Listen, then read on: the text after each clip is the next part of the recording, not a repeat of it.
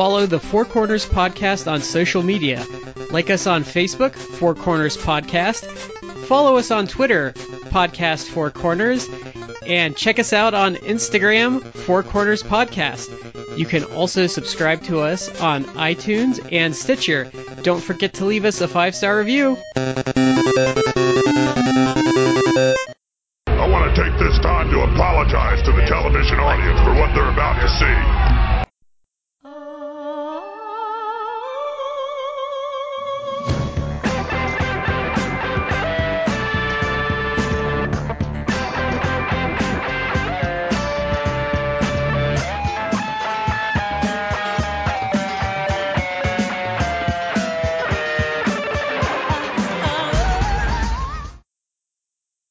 Ladies and gentlemen, welcome to the Four Corners Podcast. I'm Shad here with Matt and Brad. Guys, how are you doing? Uh, I'm doing. I'm surviving, uh, Shad. Yeah? I'm still in unpacking hell Uh, from my move. It snowed today. Really? It's well, it snowed a couple weeks ago too. There was, you know, when you get those light snows, and you're like, that looks a little heavy to be rain. It did that a couple weeks ago, and then um, my grill cover had blown off that night, and there was snow in my grill cover. But it snowed today, like there was Hmm. white in the air. Hmm. gotcha. We didn't have any of that. It was just, just chilly. So, all right. We are glad that you can be here with us. Let us get our shout outs out there. The first one's going to be to Collar and Elbow, the wrestling brand, collarandelbowbrand.com. Use the promo code Four Corners Podcast. That's the number four, capital C in Corners, capital P in Podcast. Save 10% off your order. Also, with Black Friday coming up, they always run deals. So keep your eyes open, use our promo code, and get you some comfy stuff. Our other shout out means I'm going to pass the ball to Matt. Yeah, that would be to Orlando Cologne. You know, guys, if I could watch one animated show on the weekend, on a Saturday morning, it would be of Orlando Cologne. He doesn't have one. I feel like we could market this though. I feel like we could convince Orlando, Orlando Cologne's Rock and Wrestling. How about that? Let's. I don't think Let's bring it Cyndi. Lauper is doing much other than those. Um, oh, what are those? The what is she in? I have no idea. They're Has the she- um. The Goonies. No, she does some like she does one of those like it's the it's the skin condition they do those those medications for and I can't think of it right now. Oh, oh, I know what you're talking about now. I don't know what it is, but I know what you're talking about. Okay. Well, Matt, it sounds like you were making a really specific Uh, reference. yeah, I uh, was making a very, very specific segue. so, Brad, why don't you give us a little setup about what we're going to be talking about? So this this. is actually probably going to be the start of a series of podcasts that we're probably going to hit over the next probably quite a while because there's a lot of the episode list kind of keeps growing out of this, but it's kind of an idea we got and I thought it'd be fun to explore. So what we're going to do is we're going to chronologically kind of go through the the the Saturday morning cartoon lineups from about 1985 to 2000, kind of look at the shows, talk about if we remember the show or have memories of watching the show, and kind of comparing the network battles from year to year. And just in general, I think we're going to probably talk a lot about the downfall of Saturday morning cartoons because in kind of my researching for this, and I don't know how much Matt and Shad have kind of looked ahead, you really do kind of start to see a dearth of creativity until Fox hits the scene with their kind of comic based stuff and more actiony programs. Just so everybody knows, it's it, we're we're not giving up on doing wrestling stuff. It's just we we we thought it would be fun to kind of explore something different for a little bit. So, Well, um, and, and we're probably gonna come back. We're we're gonna probably do this for a couple weeks, but then wrestling will come back because I want to do the Rey Mysterio versus Psicosis stuff, mhm. and I know I know we behind the scenes we've been chomping at the bit to do more global, like really chomping at the bit to do global again. I'm down. I don't feel we even scratched the surface of like the Dark Patriot saga. yeah, I know. And I know, I know, we want to do some like USWA to kind of round out that '90s Yeah. offbeat promotion stuff. And there's this weird like mid-Atlantic resurrection I want to cover at some point.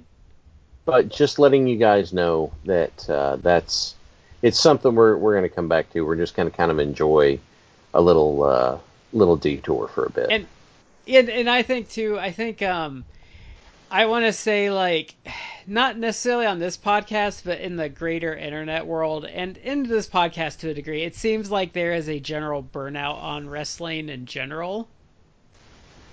There's like a certain fatigue I think that's being that's been a little more pronounced lately, Mm. which I think we feel a little bit, but also like we just love like cartoons and talking about them and i always think we are going to find ways to dig in a little more with with cartoon properties Yeah, we're gonna we're gonna we're gonna have some fun with this, and if we're having fun, we hope you're having fun. Yeah.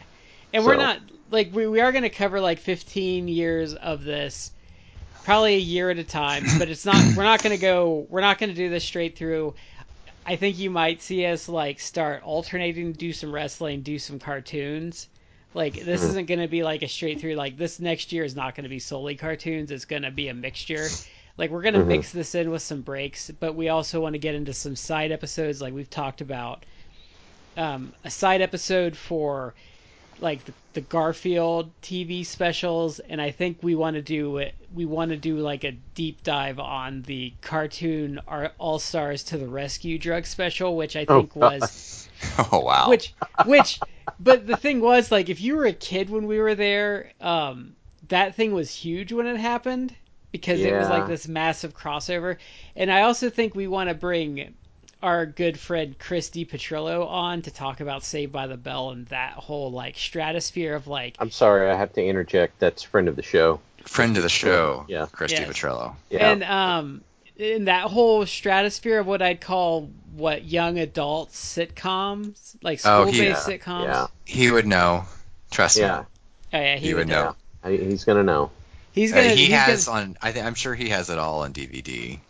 Oh, I'm sure. He, his, his knowledge of it, it just not does not just extend to that. I mean, he there's like teenage shows that are not uh, Saturday morning shows per se, but there were shows that that aired on like prime time, like in the '90s, the 2000s. Like, trust me, he knows. I think could- he even could like probably could- tell you the entire like uh, plot lines of One Tree Hill and, and shows like and Degrassi and all that stuff. It's gonna be it's gonna be a weird time. Yeah. But for So- now, So be, based on our ages, um, I think I think 85 was a good starting point because that's about where Matt and I can have I think some solid memories of stuff that was on TV at the time. Yeah, it's kind of dating us, but I do remember looking at the lineup. I remember some of these shows. I have a better recollection of th- the shows for this year than I do some of the years that are coming after this. I haven't really looked, but I've Um, looked ahead in some of the years after this. I'm like, I don't even know what some of this stuff is. Like, there's like in '88, there's like a Superman Saturday morning show I have no recollection of, or like, huh? or like even- Might, Mighty Mouse. Like, I knew that was a thing, but I never remember watching it. Hmm. So, um, for this starting point for Saturday morning, uh, our, our we're primarily dealing with for the first couple years ABC, CBS, and NBC.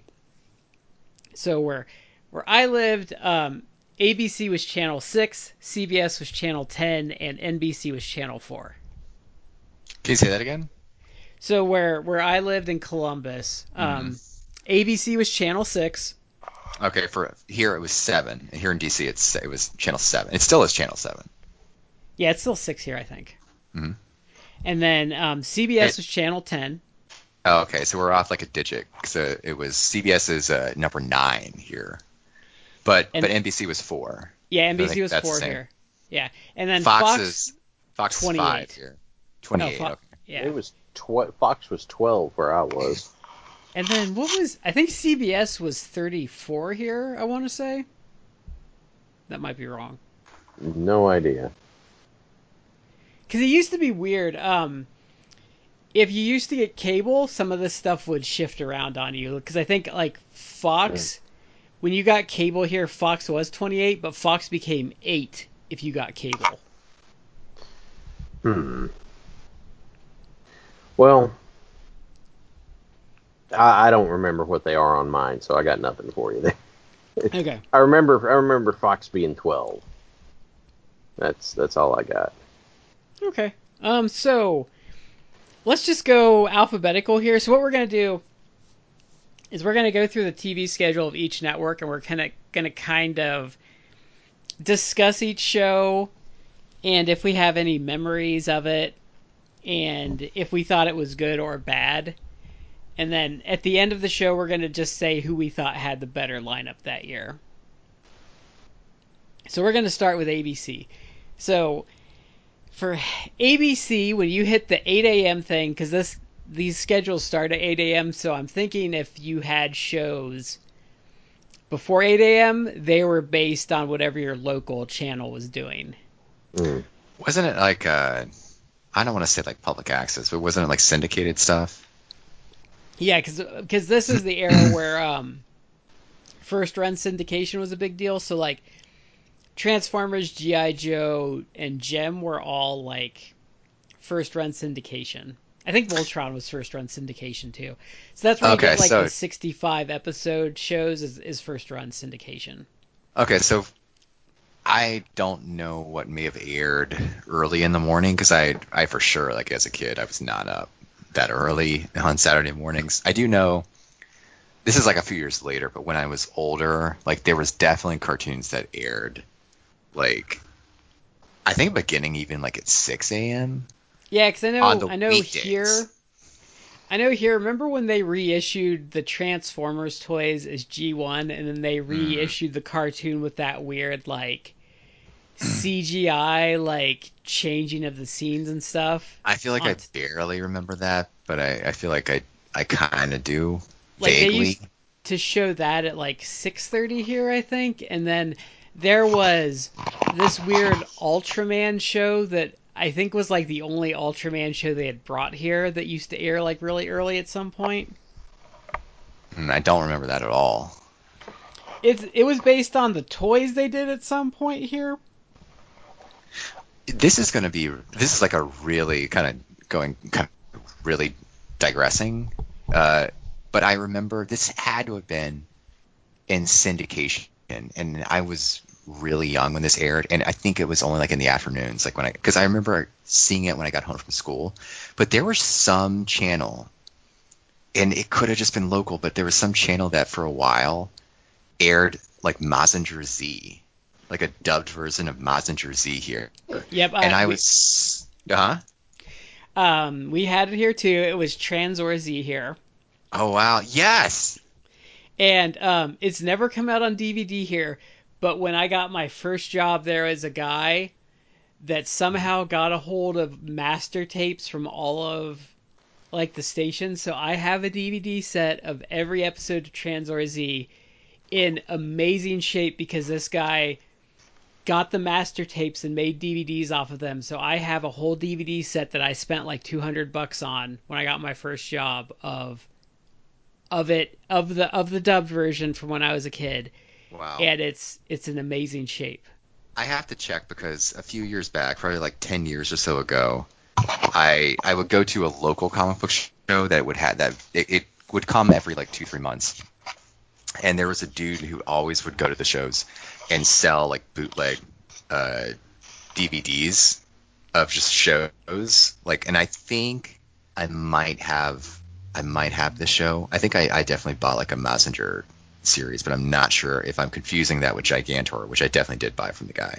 You know, I I would kill to find someone that has not the original black and white Gigantor, but the color New Adventures of Gigantor they did that Sci-Fi Channel used to show on Saturday mornings. I would want that one, but you can't find that one. Let me really see what I have. I, I definitely have some stuff, but again, I'm still unboxing all of my stuff. Um, let me see it if I have that. But I, I'm actually like shocked and am happy that another person actually recognized like Mazinger Z, Tranzor Z, yeah. And I I thought it was just me. Like I remembered the show and I remember loving it because I did not understand it. I had no concept that, that it was like a Japanese show. I was so young, but I just thought it was really cool because it was a giant robot fighting other giant robots, and he would destroy the other robots. and oh, so, it, it, it was it, it was, like pretty, the most amazing thing. It's pretty violent. I feel like people died on the show. Am I wrong? They Not kind just of robots. like they did like the GI Joe thing where they um where they did like the where they did like their robots. But this is like the opening. Wow. The And it's just weird. Mightiest of machines. Wow. Let me see if that site still exists because, like I said, that I, I I have a full DVD set and they're actually well produced. But like, I had to get that off of a guy that like collected the the the um the master tapes from like he would just get them from like TV stations. It.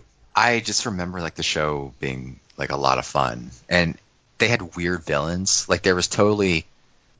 There was totally Oh, like um, a, a Nazi who, for some reason, carried around his disembodied head. Oh yeah, and then there was like the um um Devleen that was like half man, half woman, except like it was like down the center.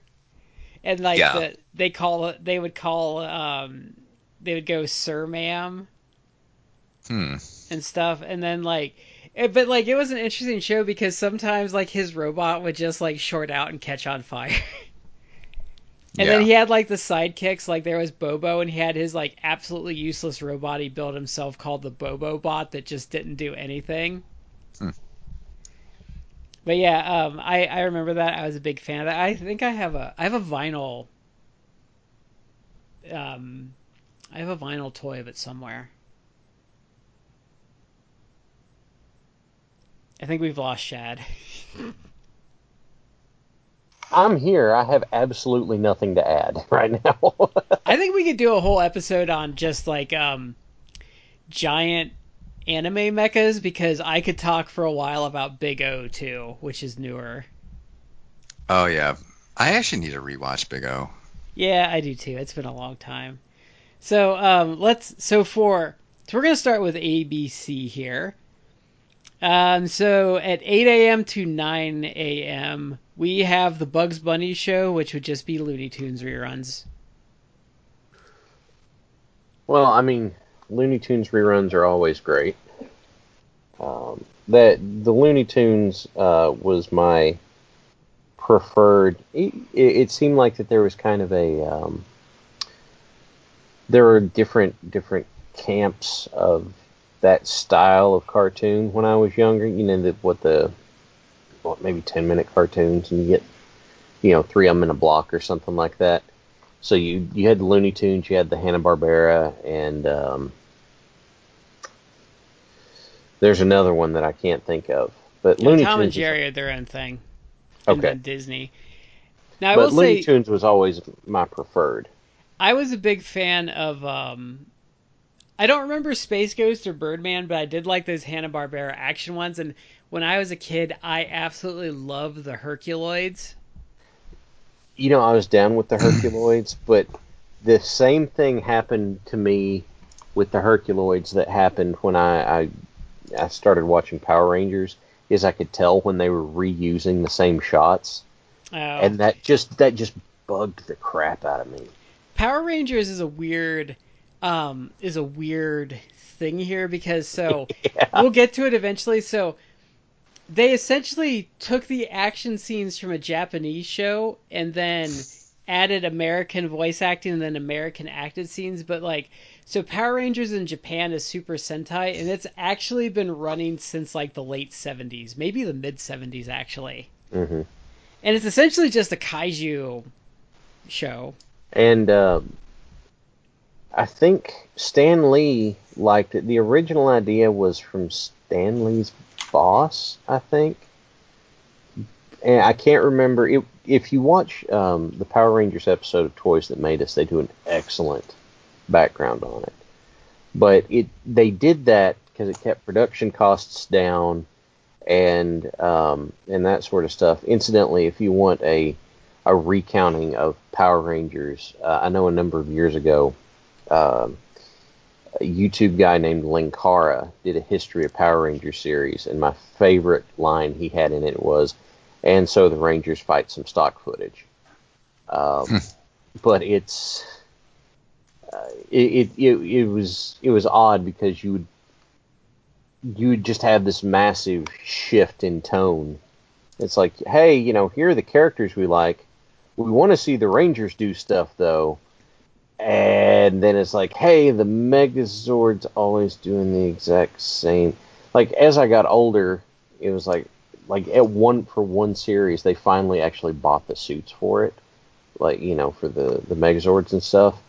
And then I don't know, two months after they bought the suits, they're like, all right, we're going to a different style. And I'm like, then why did you buy the suits? Yeah, they would change the cast and like, well, I don't know if they'd always change the cast, but like the general concept like shifted every year or two. Yeah, it was so that they could sell new toys. Well, no, in Japan they do the same thing. It changes every couple of years. yeah, But Japan Japan treats TV shows differently um, in that regard. But I do think that's actually why it's lasted so long is because they change it up so much. yeah. Um, And and I think it's actually a little brilliant for like a kid TV series because if your audience like ages out every 2 or 3 years, actually rebooting every 2 years so like kids can get in on the ground floor is actually like a smart approach.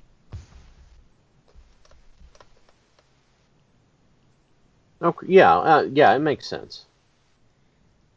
So um I think we probably all watched Looney Tunes because that's just what you did at the time.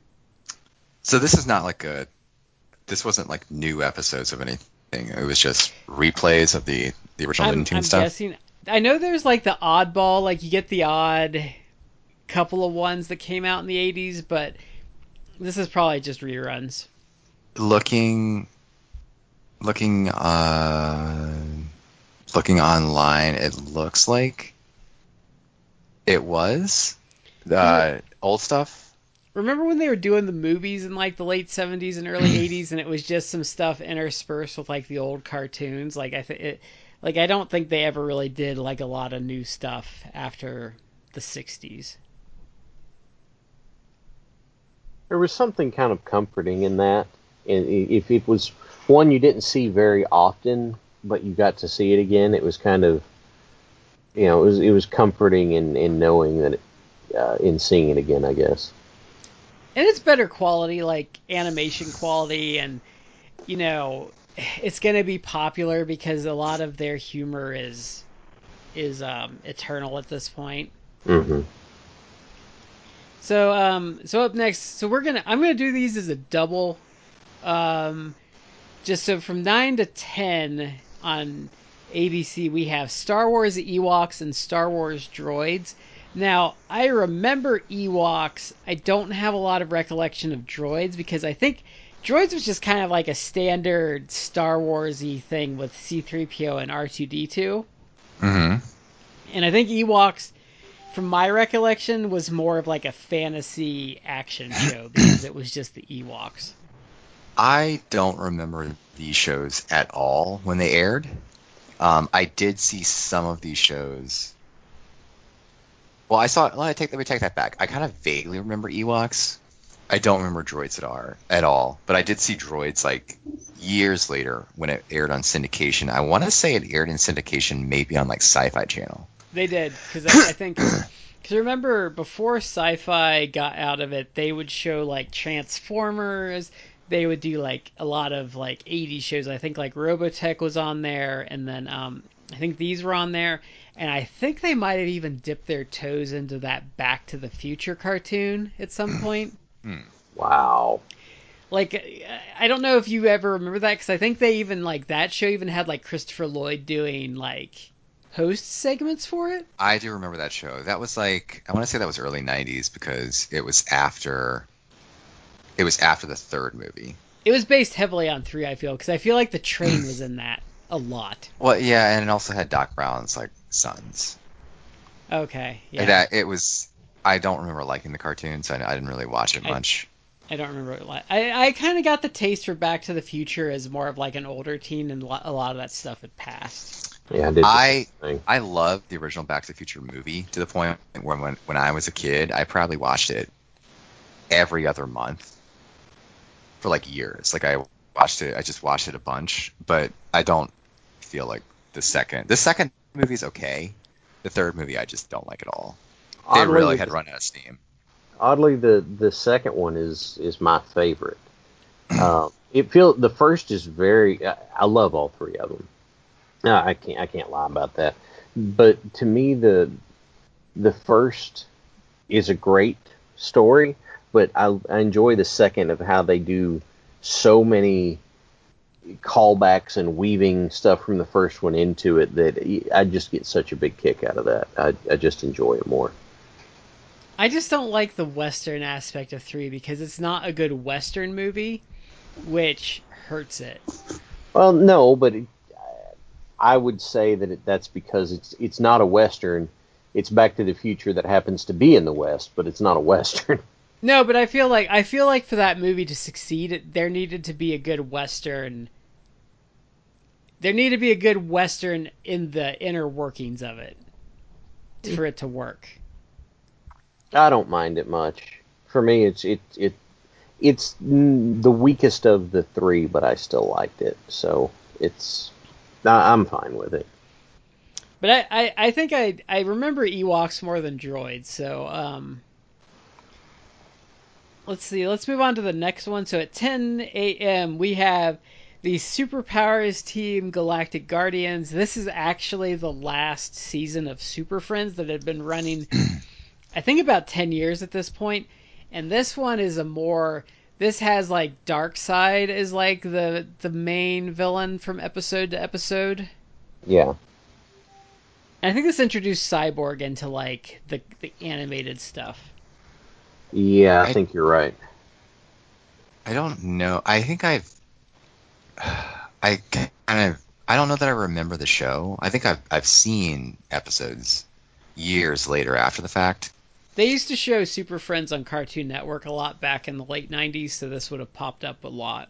hmm I I remember this more uh, because of the toys, and I actually had um, I had some of the toys. I had like I had Flash, I had Superman, I had Green Lantern, I had Joker, I had Lex Luthor, and I had we were talking about this the other day. I had Brainiac, but it's like the 1980s Brainiac where he looks basically like a like a cybernetic metal skeleton, but with like an exposed brain. He looks he looks completely like demonic.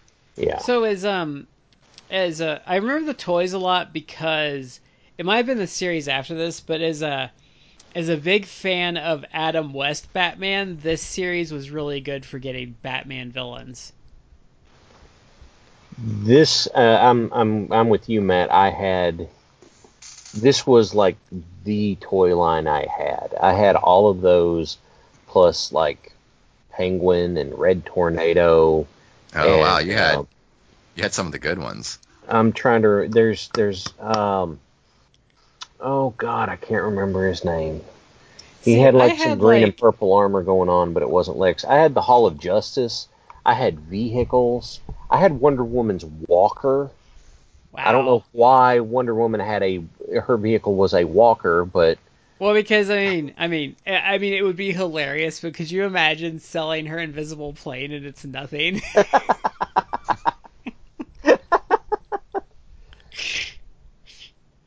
oh god, that would be great.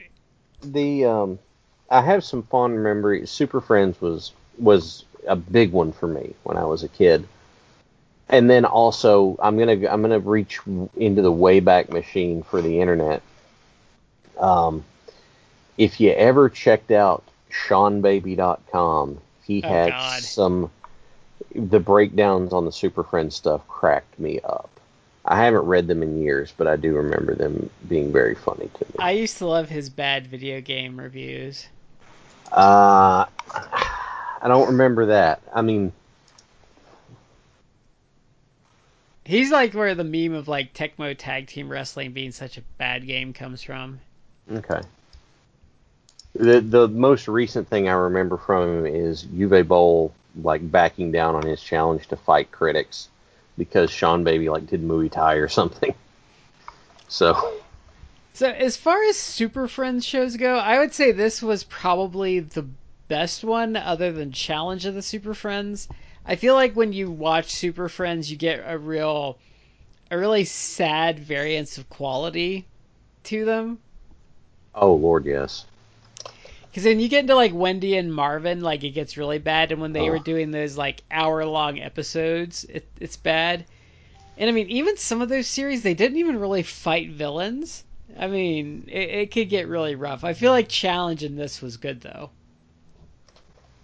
Um, the yeah, it, it seemed like there was a stretch where they were pushing these original characters they were attaching to Super Friends really hard, trying to I don't know get them introduced into the lexicon or something like so. You know, Wendy like and Super Marvin, Apache Chief and um, what was the and Apache what was the tr- Chief, and Samurai, Yeah, Samurai. I remember and um, oh god, they all came. They were they were called Black back. to Bolt. just yeah.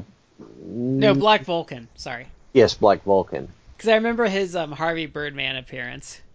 like they they were called back from the in the the Justice League episode that I can't remember the name of right now, but they were basically all they were all called back from that. But and it, it was them and and Wendy and Marvin and Gleek and the Wonder Twins. And the problem is like I tune in to the Super Friends to see to see basically the Justice League. I'm not real big on I, I don't I don't care what Wendy and Marvin are doing right now. Get the get the Wonder Twins out of the way. I want to see the other people doing stuff, and that was that was that was frustrating. Um, in did hindsight, get, some um, of the older Super Friends had had just hilarious stuff like, "Oh no, we've got to go save Aquaman," and Aquaman goes along to save himself and, and stuff like that. They did. I do know. Remember that they did like a couple seasons. They would get Adam West and Burt Ward to reprise. Maybe just Adam West though, because um, Robin was usually Casey Kasem. Casey I Kasem. think. Yeah. Okay, if you're familiar with Frank Caliendo, one of my favorite bits he does, he does the Casey Kasem as Robin. Look, it's a letter from the Riddler. He writes, and I can't do the voice, but that bit just, I just love that bit so much. I'm not gonna go into a upbeat number after a goddamn death dedication. Talk about a goddamn dog dying. I did not expect to hear his Shannon rant revisited. Oh my god. oh, I god! love the.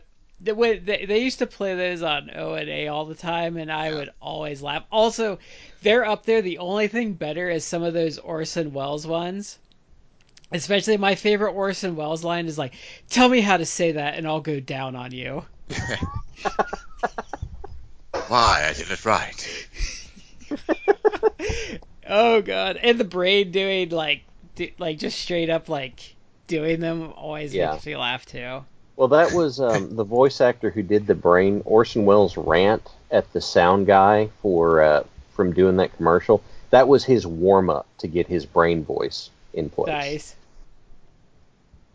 That's hilarious. Yep. Okay, so up Crumb next. crisp coating. So up next we have um, the Thirteen Ghosts of Scooby Doo, which I actually think was the last um, new Scooby Doo for a while.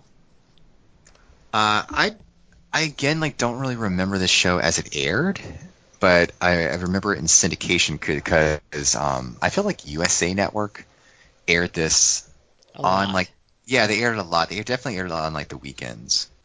they actually just released the movie to finish this um, a couple years ago.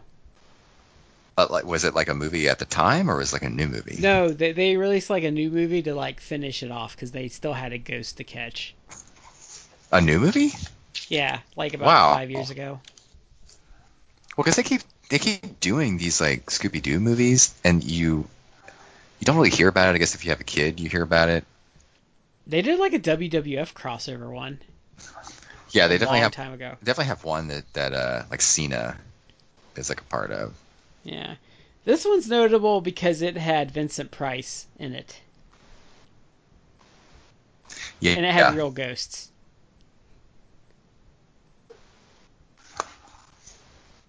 I, I have very little favorable to say about Scooby Doo. So didn't it, they didn't have like the full cast.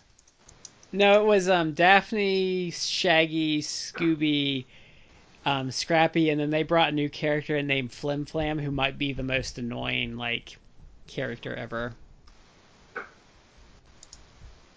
not only is that impressive compared to Scrappy, that's standing right next to Scrappy. Yes. Yeah, they so they they had like two ghosts who I think were sidekicks or something. No, they were like they were like sidekicks to the bad guys. Oh, okay, I I really vaguely remember this. Yeah. It's Yeah. not. Flim Flam, Flim Flam was like it was that weird period in the '80s where you had to have like like a multiracial like sidekick.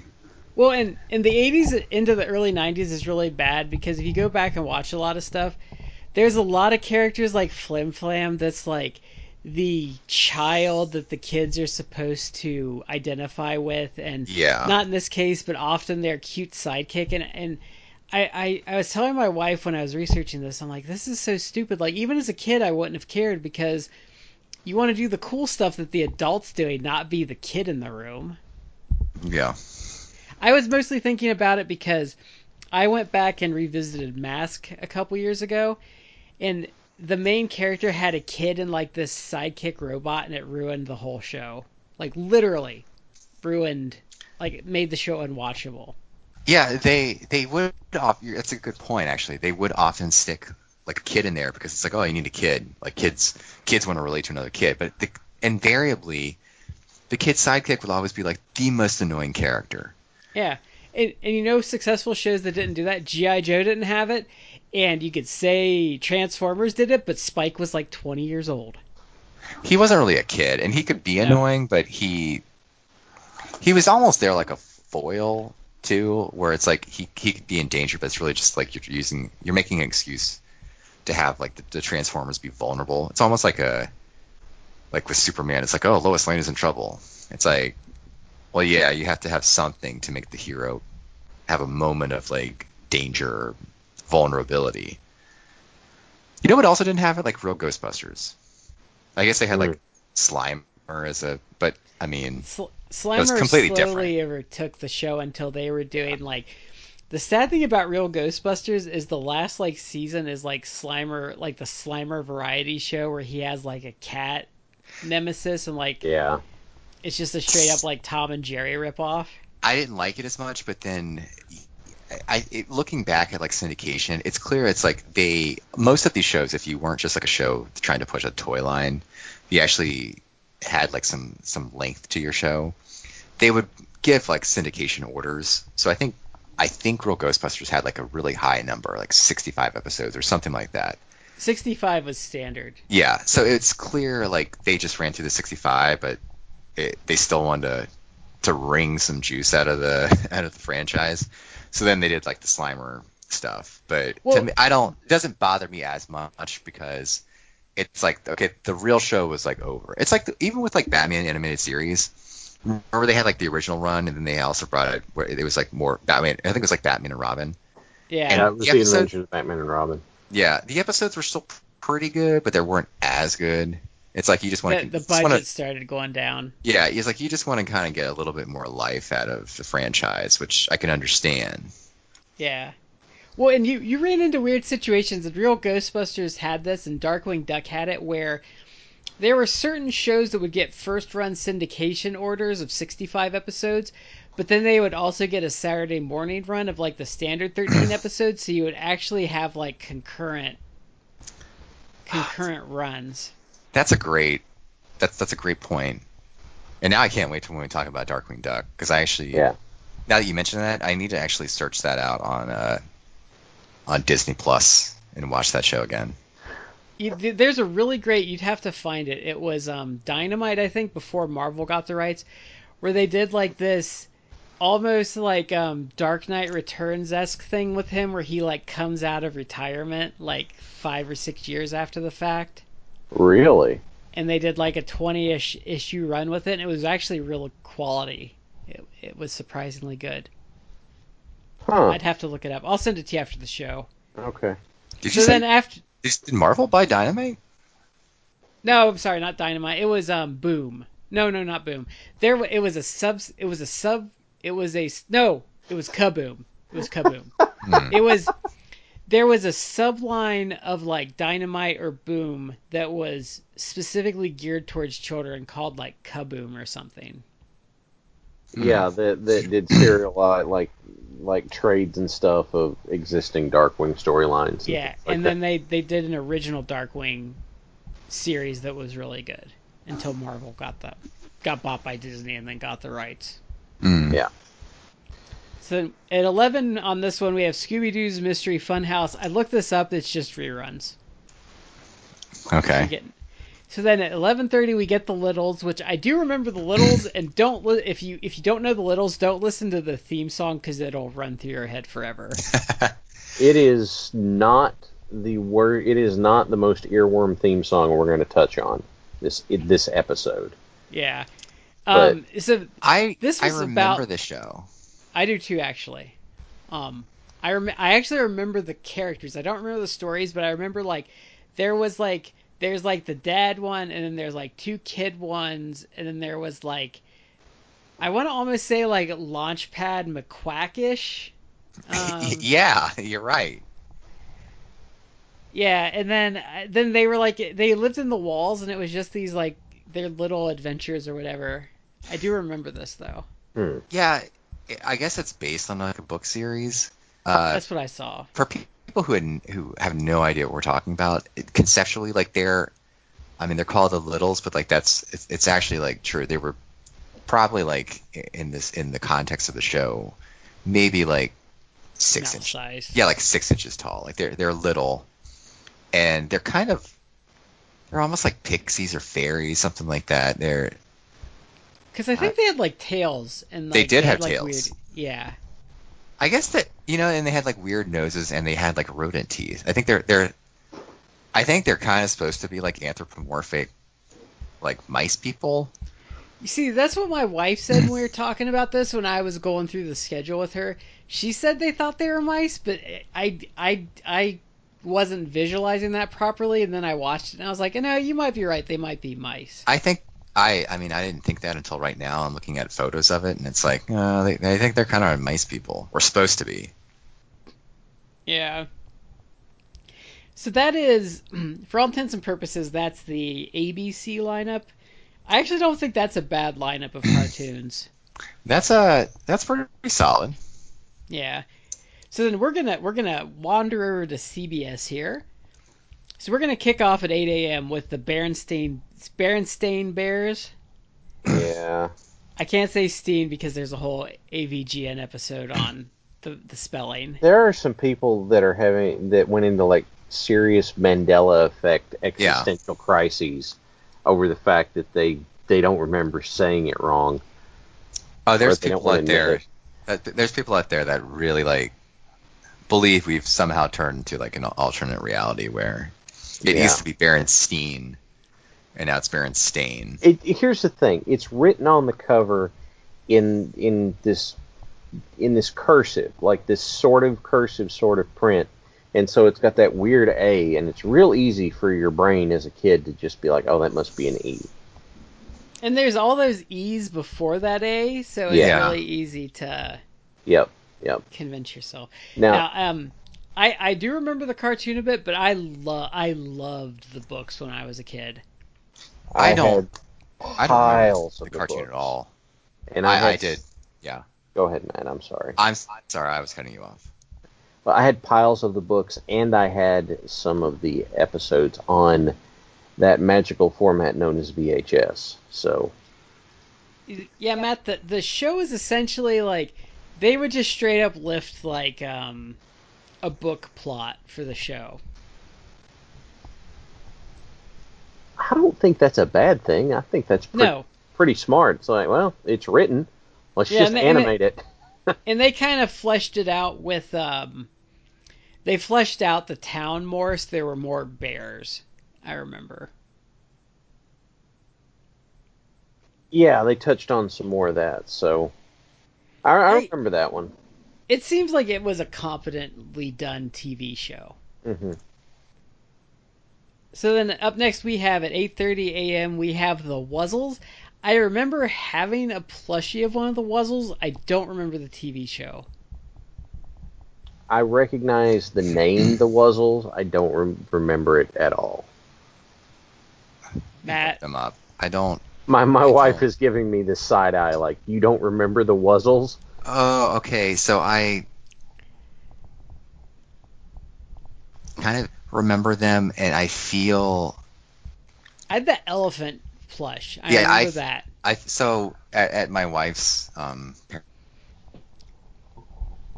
like her, they still have her room and in her closet there's like uh, you know all of her like stuff from when she was a kid when she was like a teenager uh, and there's definitely I think she has a wuzzle I think she has the one that's like an elephant my wife Yeah, loves that's the one I elephants had. that that like makes sense It's like purple. Um, I I know it was on Disney Channel like up until like well into the '90s. That was reruns because I think it's a Disney property. wasn't the concept behind wuzzles is that they're like a mashup of animals Yeah, that is. yeah Let's see. Um, I think they got a little lost in that like Care Bear. Like there were a lot of like anthropomorphic, anthropomorphic. anthropomorphic Yes, I'm struggling with that. There was a lot of that running around It's at this word. time period. Yeah. So then, so um, looking it up, Care Bears was like 1985 too. So, uh, and it looks like they the toys at least started. The TV show or cartoon was 1985, and the the Bears were 1981. So I have to presume that the Wuzzles were just like a competition, right? I would they're imagine. Trying to I trying think to there were, capitalize. I think there were Care Bear movies though before the TV show. Oh, there definitely was a Care Bear movie because I remember watching it. There were two, because there's one like that was their origin, and there was one with some kid in like a circus, like getting seduced by like Satanism or something. Okay. I, I mean, I'm just extrapolating. The Care Bears meet the Illustrated Man from Something. Wicked This Way Comes. Uh, I'm trying to see when the first movie was. Um, 85. Okay. Interesting. Okay, so we're gonna we're we're gonna do a big hitter up next. Um, so 9 a.m. CBS Muppet Babies. Oh my god, I loved Muppet Babies as a kid. What? Why is it not on DVD yet? Dis like the the the holdouts Disney owns now. They have, I you know, they may not put it out uh, right now because there is there there is or has been like a newer Muppet series that's been running. So maybe Yeah, I I don't want to like saw have that. confusion. Well, no, the problem was is there's rights issues because remember when they used to open the closet door and they would have movie clips in there? Oh. Oh, interesting. Oh, that makes But the- sense. But the thing was, I always thought it was the Lucasfilm clips of like Star Wars and Indiana Jones holding it up. But Disney owns it all now. Yeah, why should that be an issue anymore? Yeah. Uh, It, but it's been rights issues. It's like how it took until like two years ago for Adam West Batman to get a proper DVD like DVD Blu-ray release because the rights were in like purgatory. Yeah. So then this was I'm trying I'm gonna see if I can remember the characters here. So we had Kermit, Miss Piggy, Gonzo, um, Fozzie, Rolf, um, Animal, right? Was it Animal? yeah, Animal, Yeah. Beaker, you had Scooter and, and Skeeter Yeah, and then Beaker and um, Bunsen. Bunsen. Yeah, Um, and then you had whatever the bunny was that would drop in as a guest star sometimes. Hmm, I don't can't remember, the that. bunny's name. Yeah, he, he wasn't around a lot. He was just there sometimes. And I guess Camilla was technically in it as a stuffy for Gonzo. Um, This was a this was a massive show. yeah. It it lasted a long time. I loved it as a kid, and this is a this is really. Let's see how if you guys remember this. Like they, this had a tie-in. Uh, I feel like one summer, uh, one year, it definitely had a tie-in with McDonald's because you know McDonald's always does like the Happy Meal toys. hmm There was a McDonald's tie-in with Muppet Babies, uh, and I think they had like four toys. Were they in the cars? Yep. Yeah, they were in vehicles. I think uh, Kermit had like a skateboard. Fozzie had. I think Miss Piggy had like a tricycle. I, I remember that they were there, but I don't remember what uh, what the vehicles were. I'm looking them up right now. I always hated that when you were a kid though, because there was always that McDonald's toy you couldn't get. It was the chase toy. Oh wow, I'm forgetting too. Who did those? Do you remember the? I'm looking at them right now. The Christmas Muppet Babies plushes. I don't know. No. I don't know about Where are they from? wow, I'm looking at the the um. They're from McDonald's too. Well, I'm looking at the the cast list, and apparently Dave Coulier and Howie Mandel were both animal at one point or another, Hmm. and then um, Barbara Billingsley is the one that played Nanny. Well, Dave Coulier was the one that you would bring in to replace like your better voice actor because I think he replaced um he replaced the voice for Venkman after music moved on. Oh, Yeah. okay. Oh, and uh, was it always Arsenio Hall's Winston Zeddemore? Just for a season, I think. I feel like it wasn't. I feel like they had somebody else. Hmm. I think the Arsenio was like the first season or like the first like run of like Saturday morning episodes, but I don't feel like he did it for long. Hmm. I think Ghostbusters is on the schedule for 86 though, so we can um we're going to have a lot to say about that cuz that show few shows hold up, but Ghostbusters does. yeah, we'll we'll get to that one. I'd say Um, Muppet Babies does hold up pretty well. I I haven't seen it in years, but it wouldn't surprise me. I think the one episode I remember, and I think everyone remembers, is the one where they like their like neighbor's a cop or something, and they have to be quiet because he works third shift, and they like keep waking him up, and Nanny keeps like yelling at them. I don't remember that one.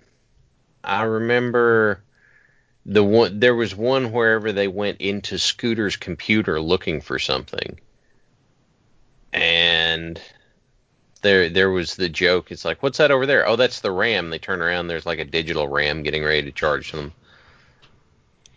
So this was my actual introduction to um, the Muppets, and I was always confused as a kid because Skeeter was never really like anything in the the Mhm. live action stuff. Yeah. Scooter really wasn't outside of um being uh, Kermit's helper in the Muppet Show either. Yeah, that was Scooter's. That was his role. You just didn't.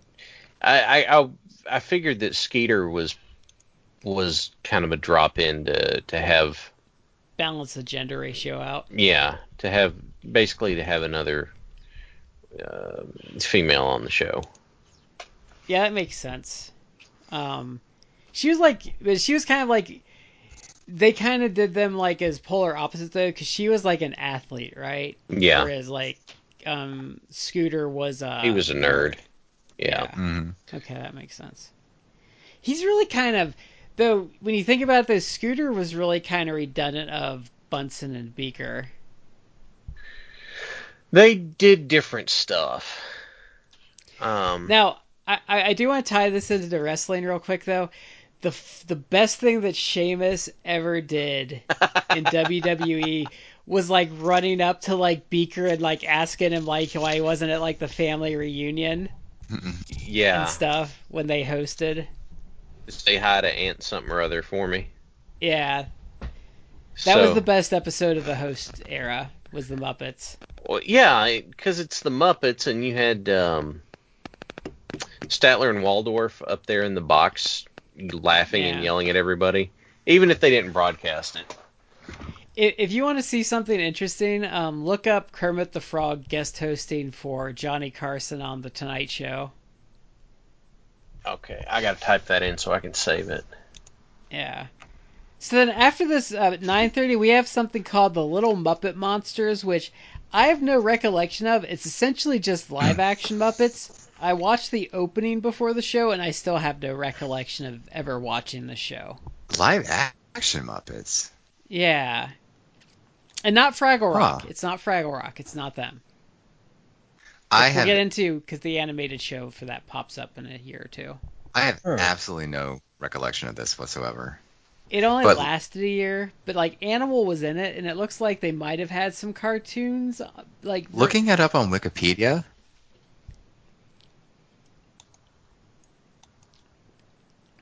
I have no, I have no recollection of it. Uh, I've got. I have no I have no recollection. And looking up it on Wikipedia, it looks like they they produced 13 episodes and then only aired three of them. Oh well, that's why I don't remember it then. Oh wow.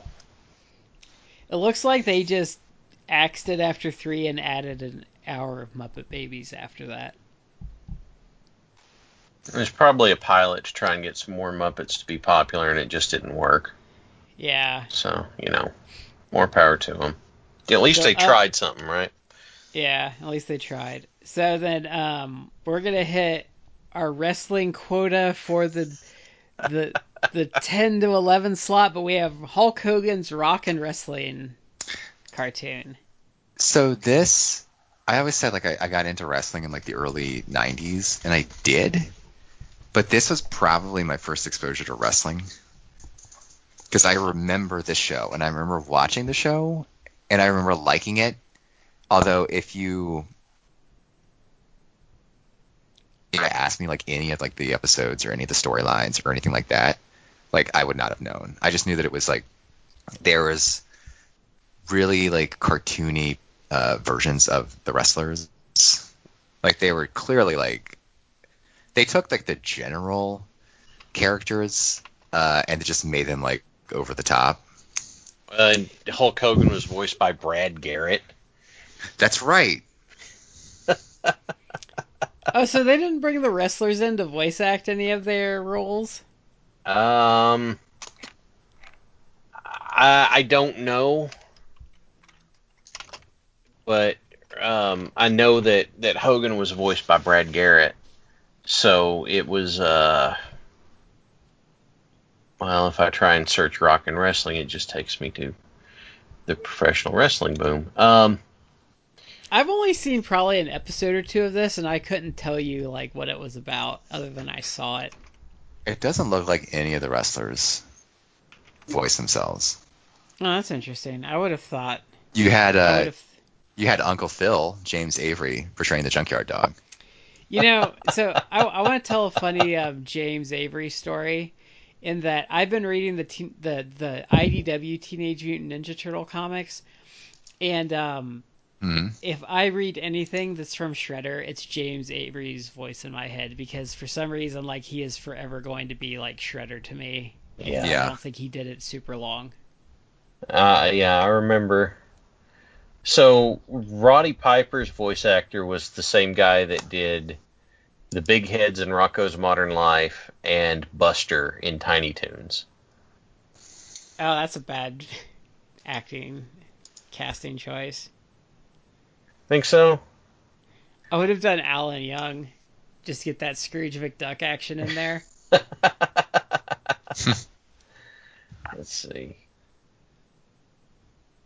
I was just running down the list, see who I recognized. Hillbilly Jim was voiced by the same guy that did the voice of Krang, Casey Jones, and Baxter Stockman. Wow. Okay. Oh, Pat Fraley. Pat Fraley. Yeah.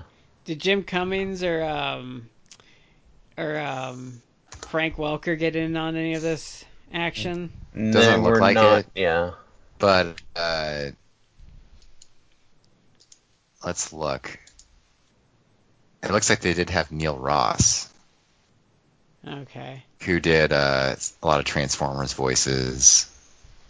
Mm-hmm. I feel like he did. Did he do any of the GI Joe stuff? Oh yeah, he did. He played a lot. Of, he played a lot of the characters in GI Joe actually. I think GI Joe and um, I think GI Joe and Transformers was kind of like um, ch- like um, Thundercats and Silverhawks was, where there was like a lot of crossover between the actors hmm being used. Well, I mean, I mean, let's be honest here. Do you guys remember Silverhawks? Yes. So Silverhawks, as an adult, I realized, even though I liked them both as a kid, Silverhawks is essentially just a sci-fi palette swap of Thundercats, Basically. and it's unapologetic about it. yes. So um, I was kind of crushed when I It's- realized that as an adult. It's we- that's a weird show if you ever watch it. I, I watched some of it like a few years back because I feel Netflix had it. Not this is even before net. This is before, I'm dating myself. This is before Netflix went to just streaming. Like I definitely like got some of the Silverhawks discs for Oh, Netflix. And the show, it's like it is. It's very much for kids, uh, and it's really cartoony. But it is complete like rip off of Thundercats. But it is like a fun show, and it's kind of weird because it's like they kind of. It seems like they wanted to half heartedly do like a an anime inspired space opera, but they had to make it, you know, buy our Toy. toys, kid friendly. yeah. But I mean, like, I It's mean, like the show. the the main villain is essentially Mumm-Ra, like, not Yeah. even joking. Like, it's essentially Mumm-Ra. Monsar. Yeah. Mumm-Ra the Unliving. No, he essentially does. living. He essentially does like the same transformation process, like just to a different, like he calls on a different like source of evil, Yeah. and it's essentially the same thing. So, um, I had the toys though. The toys are pretty badass. The toys The are also like the the Go ahead, Matt. Thundercats toys. Yeah. Oh, so the toys were basically like the Thundercats toys. Mm-hmm. I was just having this moment where I was imagining him invoking the creature that steals one sock out of the dryer every laundry cycle. Let's see. So then we have at 11 a.m. we have the CBS Story Break. This was kind of like they were doing, I think, animated like versions of like books, essentially, Hmm. from what bit I watched of it on YouTube. And then at 11:30 we have we have actually a big one, and I've I've seen some episodes of this. It's not my favorite, but Dungeons and Dragons at 11:30. Uh, I did not watch this, and the reason why I did not watch this is because my mom, when I was a kid, my mom bought into the uh, Dungeons and Dragons hysteria Yeah. Uh, yeah. yeah. uh, yeah. that was going on in the 1980s, and she thought that uh, it was satanic, even though Satan- it's like satanic panic. Satan. yeah, E- even if like that show, and I've seen like a couple episodes like after the fact, like when I was much older.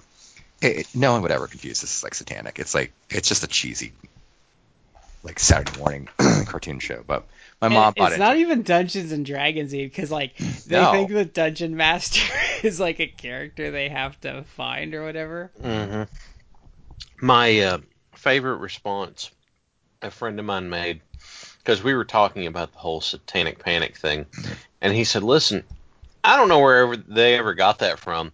Maybe I just had the wrong source books, but I never came across that in any of my stuff."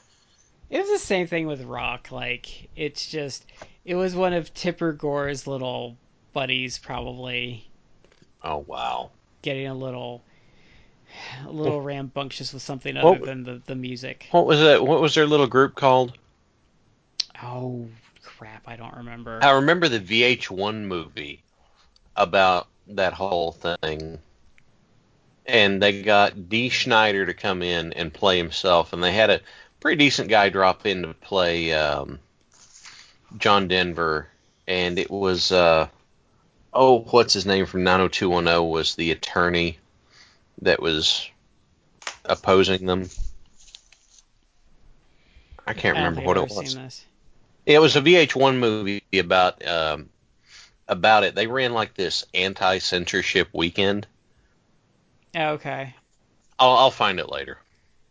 It wasn't the PTC because that's a different. That was like the one the WWE was um, running They were- afoul of. I think They were in yeah they were antagonizing wrestling in general in the early 2000s.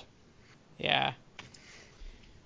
Um, then we have um, Land of the Lost, which is not the remake from the 90s. I think that's an older one. I don't know much about that one. I don't remember this at all. I, It's from I've the 70s. Seen, yeah, I've seen like an episode or two, like in syndication after the fact. But looking it up online, it looks like this. It was just of the 1970s, which I remember. Like, so I did see like an episode or two as a kid. I, I didn't watch it like in, in 1985, but I remember being like so creeped out by the Sleestaks. Hmm. Cause I only like, they saw are- the the, one. design is like creepy. I only ever saw the one they did like in the mid 90s. Uh, that's the one I saw. and I only I only remember watching that one because my dad liked it because he was nostalgic for the one from the 70s. Hmm. Okay.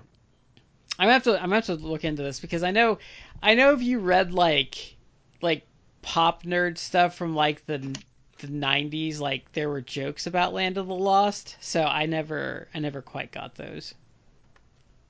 Was Yeah. it like out like around when Battlestar Galactica the original was out? Do you know Matt? I don't know. I I kind of vaguely remember the original Battlestar.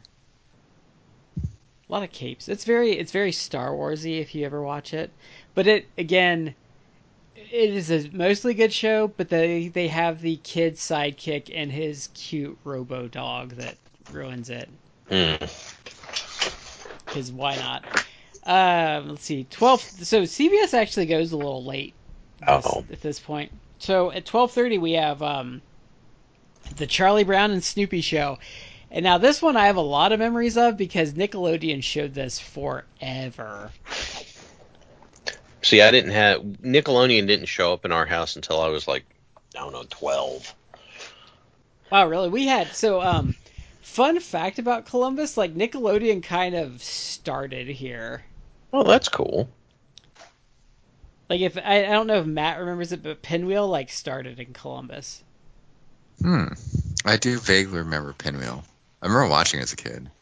But we had Nickelodeon like early. Like I remember watching Nickelodeon like when um when like they had like Danger Mouse on there and um you can't do that on television and Spock had some on show on there.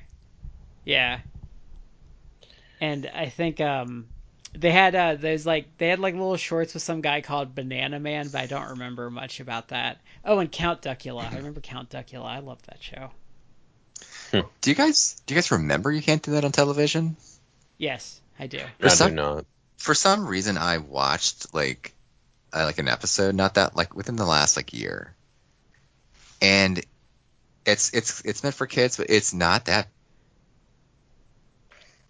That it holds up a little, uh, and it's entirely based upon like that one guy who who started Les Lye, who started on it. Mm-hmm. He was well, like Alanis Morissette started on on the show yeah.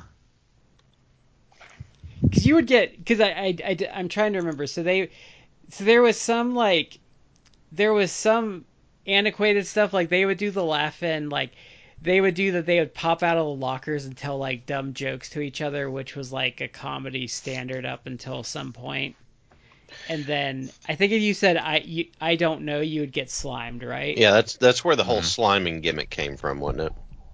yeah it is Okay. It's it's not a bad. I, I I need to go back and watch it. I haven't seen it probably since it was on, like at the time. Canadian show. Yep. And then, so after Charlie Brown and Snoopy show, Yeah, which Ruth which Buzzi is a good show. for- Who was? Mhm. Who was on? Ruth Buzzi? Um... Oh, really? you can't you can't do that on television. Yeah, Wow, that's interesting. yeah. Um, wow, she must have just been like some of the older like female characters. Wow, I'm gonna have to watch this now. Yeah. You've, you've piqued my interest. So then at one we have the Get Along Gang. This one I had to watch. I I, I was curious because I remember I had like little PVC figures of these characters, and it's your standard like what I would call goody goody show where each character is like defined by like a single characteristic, and you have like the morally weak screw up that they have to like deal with their constant um constant causings of drama. Okay. hmm Um, they're just animals though, so it's it's not very good. Trust me. I, I watched like two minutes of it and that was probably a minute and fifty five seconds too much of it. hmm Um, and then to cap their day off at 1:30, pole position, which is based on the Atari game, which is a racing cartoon. Uh, I, f- I feel like I vaguely remember this. I, I can't I I can't remember any of the characters, but I I only Remember remember any of those. Atari cartoons because of the Pac-Man Christmas special, which I Hmm. had on VHS. That's all I remember those Atari cartoons. Yeah, I got nothing for you on that. Okay, so that is CBS, which I don't feel like their lineup is amazing. 'Cause you get into like old stuff, it's you know, it, it feels like once you get past eleven, you're just kind of getting like whatever they kind of felt chucking in there for you. Hmm. yeah I I feel Muppet Babies does a lot of heavy lifting, but that was all like 30 minutes. Yeah, I agree. Well, shifted to an hour, but yeah, I'm with you. Yeah.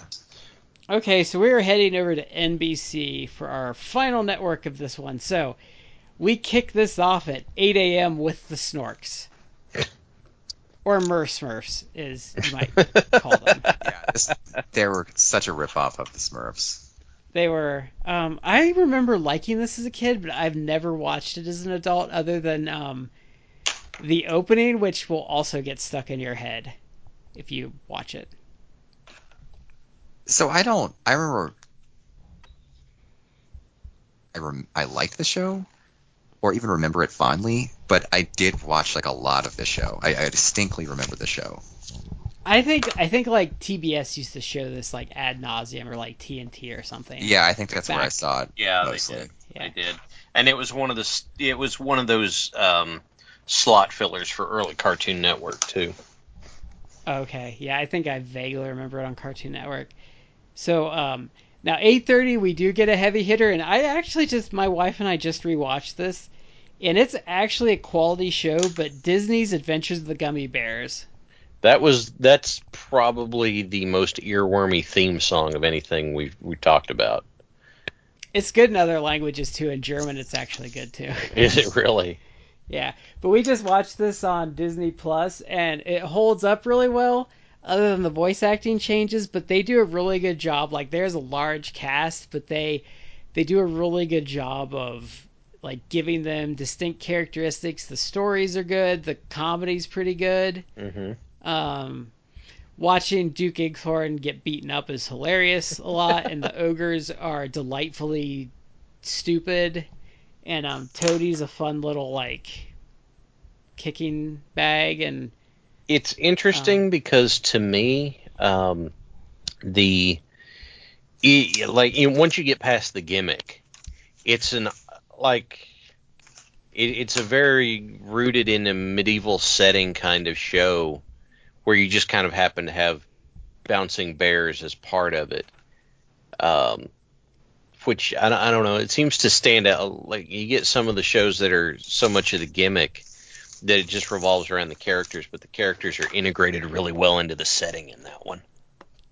and it also has um, and I'm just gonna admit he's probably my favorite voice actor, and it really makes me sad that there's not more of his work because he died kind of young. But Lorenzo Music is Tummi. Lorenzo fantastic voice. Uh, voice of Peter Venkman on Real Ghostbusters. He did Garfield. Which is funny. Oh wow. The the the cycle of life on Garfield is hilarious because um, Lorenzo Music's essentially doing a Bill Murray impression, and then Bill Murray turned around and voiced Garfield in place of Lorenzo Music for like the first couple movies. Yeah. wow. He's a fantastic Venkman though. Like I actually think um he's iconic as Venkman. He used to do a lot of radio commercials. I remember his voice on the radio a lot when I was young. I, I'm I think he used to do like a car like like like I think he used to do like like car like oil change commercials or something. I I just vaguely remember his voice on the radio. Apparently, he was on Newhart. No, the sense. Bob Newhart show, not Newhart. Sorry. Smothers. Yeah, there's two, Hour. there's- What else? There was Garfield. Uh, I um, yeah. Go ahead. Go ahead. I'm sorry. Uh, about gummy bears, like I, I did not know it aired this early, uh, and I don't, I didn't watch it uh, contemporaneously. But uh, I think I've mentioned before, this was part of in the early '90s. This was part of the Disney afternoon block that aired in syndication. Uh, so when I would get home uh, from school, I would watch, I'd watch the Disney. It went through different iterations as new shows debuted. Yeah. But the initial lineup, I think, was like it was Gummy Bears, then it was Ducktales, and then after Ducktales, I want to say It was Chippendales Rescue. Chippendales Rangers, because- Rescue. yeah. okay, Chippendales Rescue Rangers, and then it was like TaleSpin. Yeah. Because what would happen? What would happen with the Disney afternoon is it was a two-hour block, and then they would just push the shows forward. So you'd get a new show, and everything would move up a half hour, and then the Yeah. oldest show would get bumped. So, yeah. Eventually, Gummy Bears got bumped, but I remember watching Gummy Yeah. Bears uh, in that time. So later when I watched Gummy Bears. By the way, uh, Brad, what I think you were thinking of with Lorenzo Music is he was the voice of Larry the Crash Test Dummy. Ah, that might. Be, yeah, you're probably right. You're probably right. So Do you remember when they did the crash test dummy toys, and they eventually Yep. got like the evil crash test dummies? Yep. I feel I, like had some of those. Was there a TV series? Was there There like a was. TV show based? there was a short-lived TV show about that. It was computer animated, right? Uh, I don't know. I feel like it I wasn't. thought it was traditional animated. Yeah. I remember there was a Super NES game for it, but There the was. problem, yes, the problem with that game was that um, the game would regard your controller inputs as suggestions for what the character might do, should they choose to listen, which made it a very frustrating game to try and play. Uh, there that's- is That's right. they, there there's an AVGN on that game, Oh, and that's- he gets he gets very very frustrated with the toys. Ooh. I'm sorry with the um, with the game with The the, toys controls. were awesome. I feel like I they came. When did those come out? Like early '90s. I feel like at that point I was getting too old for toys. Really. I was kind of Uh, at the tail end of it. Yeah, But, and I uh, say that as as someone who's now spending like buying like wrestling, getting- toys, wrestling toys. Uh, I would still get Marvel stuff because I was into Marvel comics, but like when the my my kind of end of action figures was when the the three inch GI Joes went out. Yeah. mm, Is when about I think my toy stuff was done, other than like the occasional Marvel thing, and then when I was an older teen with my own money, I got in when um they started redoing the Star Wars toys, and then I got into the McFarlane stuff, and then by about I'd say 2001, I was done with action figures again. Yeah. I feel like the the toys came out like the early 90s and I could be really misremembering this, but I feel like the toys were oddly like some sort of like big hit They were because, because they like blew up and like came apart and stuff. I yeah, because because big hit, I feel like I Little, uh, remember black Mhm. and yellow buttons on the front were the impact points. So if you put one in the car, in the driver's seat, it would hit those on the steering wheel. And the car had like a crumple front, and the doors would pop off because they were all spring loaded and stuff. The the jacked up one though was the fact that there was a baby one in a stroller that would do that. So um, Oh lord. don't don't think too hard about that. But I think that's when they got into because I think the toy line was um, popular enough that they like expanded out and then they did a villain line because it got so popular. yeah, they were they were black um, crash test dummies, I think. Yeah. Okay, so then um, there's an awful lot of, of there's about as much Smurf as you can throw a Smurf at here. So we have we have from Smurf nine to ten thirty we have we have a metric Smurf load of Smurfs. That is a Smurf and a lot of Smurf and Smurf right there, just Yeah. to just to drive the joke into the ground. And I looked at I looked at this show because I remember so I remember watching this a lot as a kid, and I kind of was I until I saw this on the schedule I wondered how my mom had so much of it on VHS, and then I realized oh because they showed it a lot. But I looked and there's a lot of episodes of this. There's like I think 200 and some episodes of this series of the Smurfs. Really? Yeah. Wow. It ran from like I think it ran from like 80 to 90 or something.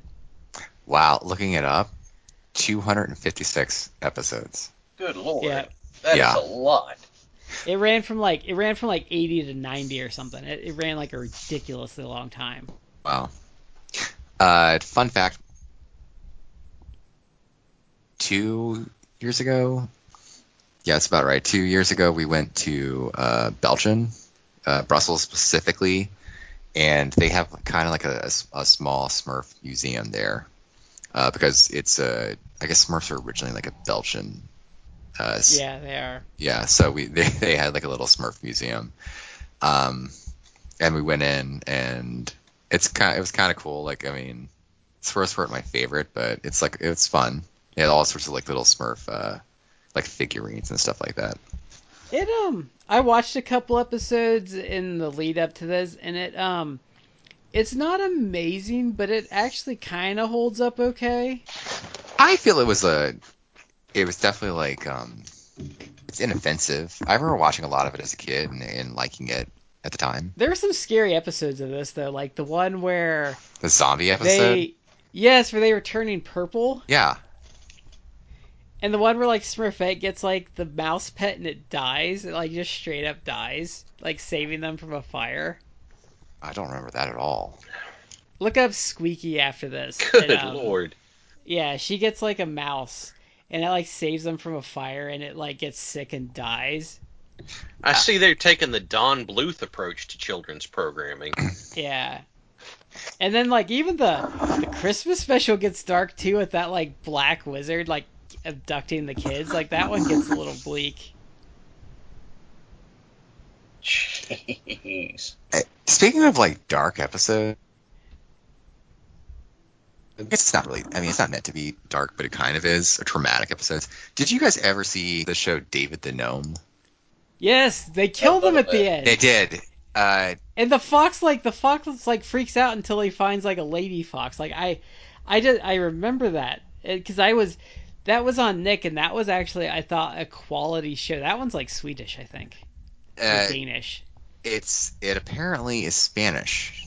I'm looking it up Oh, right really? now. Yeah, I didn't know that. Okay. I, I didn't know that until really looking it up. Although, wait a minute. It's it's a, okay. Let me clarify. Animated show, but the, it's based on the children's book, The Secret Book of Gnomes, uh, which is by a Dutch author. So Okay. it's kind of like all over the place. Yeah. Um, I do remember the show. The episode, the, the show was on Ni- on Nickelodeon. Uh, David the Gnome was voiced by Tom Bosley. It's the Yeah. kindly old, kindly old Tom Bosley from Happy Days and other stuff. Uh, yeah, it was like, and, and I liked the episodes. It was it was all about this gnome named David who was who was older. Uh, then he has like all these animal friends, and he gets on adventures and everything. And the last episode it's him and it's like yeah we're old so you know we have to die now and they like die in the last episode but Wasn't it meant to- dressed up it's- in like we have to cross the wall and go into the forest and no one sees us again or something? I don't no, know. No, they like turned into trees, I Yeah. think, or something. they basically i mean they sell it as nicely as possible of course it's supposed to be a message it's supposed to like teach kids that you know death is a part of life and that you need to be prepared for it and it's not the worst thing in the world because they basically kind of soft shoot it where it's like well you know we're at the end of our life but we, will continue on because we'll turn into trees and they do like they turn into trees And they kind of have like his fox like friend it's- like it's see him die and Yeah. move on like with his life. Yeah, and, and again, it's meant to be like a positive message, but as a kid, to me, it was traumatizing because it's like you spend all this time watching like this show, and I like the characters and everything, and then it's like David the Gnome has to die, and as a kid, you're like, why? Yeah. why do you have to I- die? I will say though, I will say in all of television, nothing will ever be as traumatic as Jurassic Bark. Oh, that was a show that was so an episode that was so traumatic that they literally retconned it down the road in a movie. Well, no, he still gets turned to rock in the movie. You just get he just gets reunited with him like Yeah, on the back end for a couple years. yeah. So they kind of did like give him a happier ending. Well, yeah, I mean, that's it's not quite as sad, but did you ever watch the last episode of Dinosaurs? The live action Jim Henson production? You, you know, I just thought of that recently because I was reading about um, I think it's who was um, who was the main character on the Jeffersons? Was that Sherman Hens- Hemsley? I don't know. I'm the wrong Is guy. Who to the ask. boss. The boss. Say what? It was like the boss character. Yeah, he was the main character, but he was also yeah he was the boss on Dinosaurs. He was Yeah. like the guy's boss. Oh. okay. Mr. That's why I was uh, bringing it up because it Sinclair. reminded me of dinosaurs. But um, I remember there was an episode where like there were mammals and like he ate one of them. the or Graptolites episode, yeah, Yeah. because they were the last two, and then there was um, uh, they had an episode about going to war.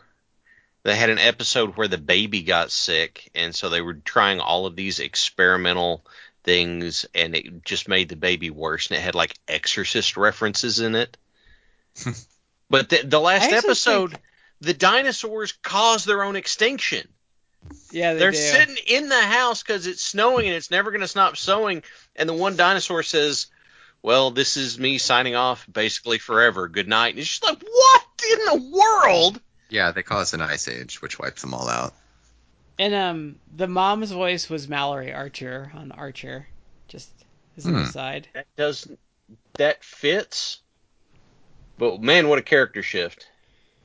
And um, the baby was actually like a pop culture icon for like a couple years. Yeah,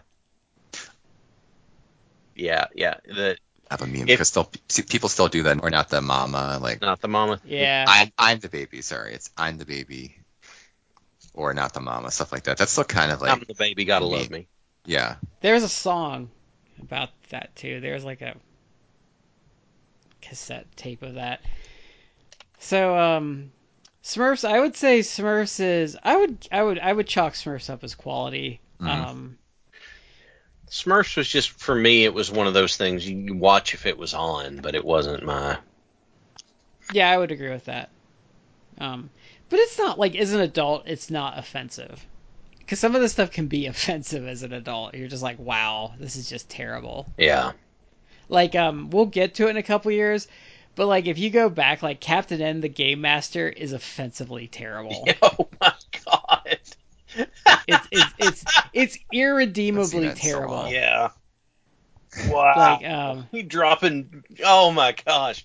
And i'm the, uh, dropping shade on that one early and uh, the the Legend of Zelda cartoon. no that one's okay Um, excuse me, princess. Thank you, man. if you if you divorce it if you divorce it from being legend of zelda it's okay-ish Uh, Not if you want your main character to get stabbed all the time. I mean, he's kind of. A, I mean, I think he's. I think it works okay as him as a douche. Um, so And they did do that. That was interesting when they did a crossover with um, Captain N, where they brought. It wasn't like essentially that version, but like their voice actors they brought over to Captain N, like Well, later down the, the road. The other problem with Captain N is you took one of the more badass characters out of NES games in Simon Belmont and made him a flouncy twit. Yeah, but th- it's also guilty of like Mega Man and Kid Kid Icarus did not have normal speech patterns. I suppose that's true. Um, we'll get to that though.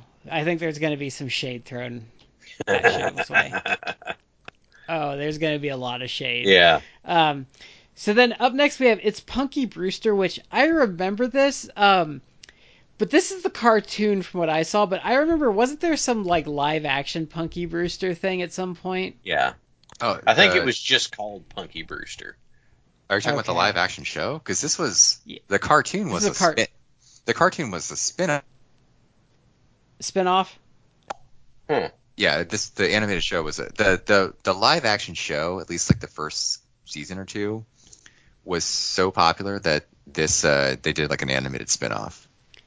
Now was Punky Brewster like a primetime show or was that like Oh, a yeah. Saturday morning? No, it was prime time, Okay. Okay.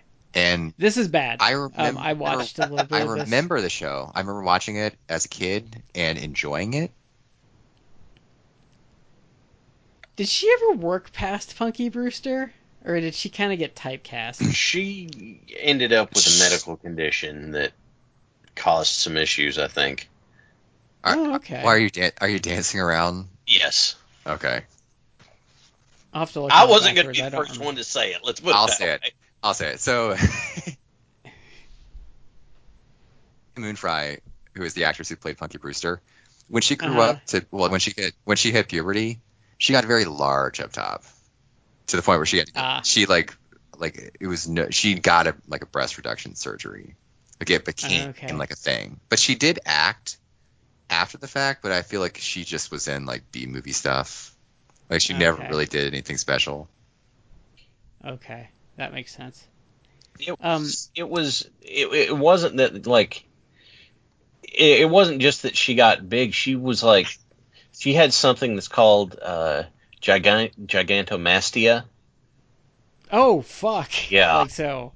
Yeah. Oh, okay. Okay. By the so phrase giganto, that probably tells you all you need, right? Okay, so we're not we're not talking like she was rocking like double D's and that messed things No. up. We're talking like we're talking like medically like freak Yes. freak like. Okay. okay. Yeah. That that makes sense. Okay. Wow. Yeah.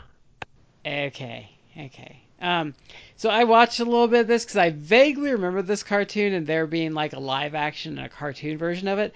Um, this was not good, as far as like the little bit I watched. Um, okay, now this one, the next one, I have a lot of memories of the one coming up at eleven. This is the the the re like the redone like '80s version of Alvin and the Chipmunks. Hmm. Okay. I remember that show. And now, now, um, as an aside to this, um, because I've seen it as an adult and I actually enjoyed it as an adult, the movie, uh, The Great Chipmunk Adventure, is actually pretty solid.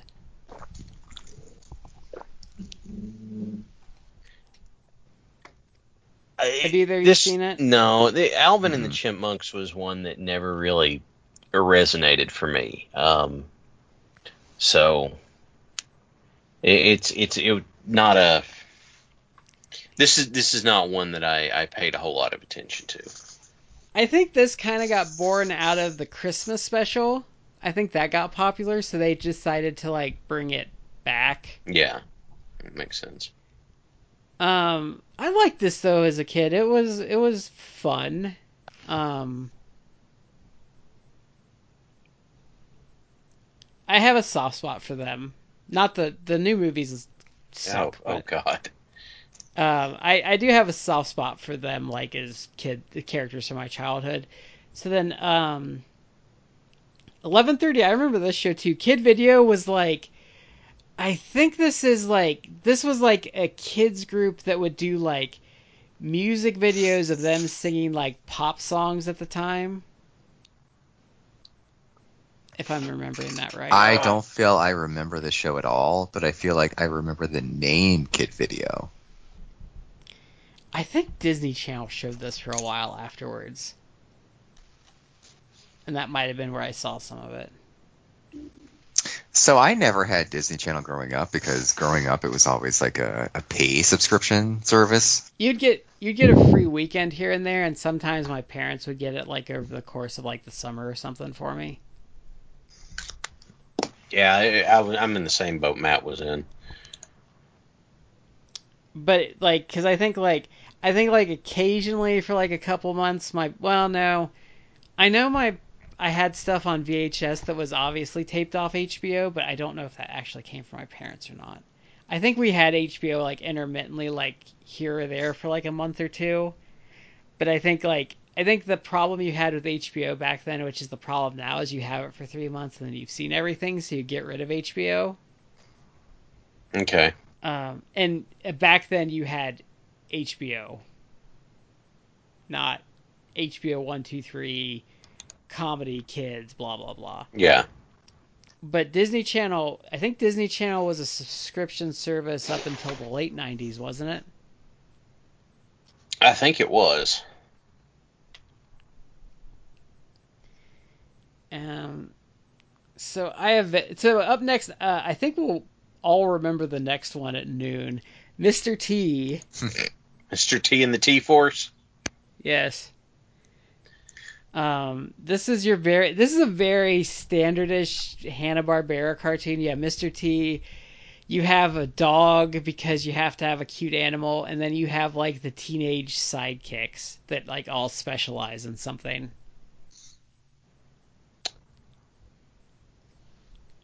Yeah, I, re- I remember the show. I don't.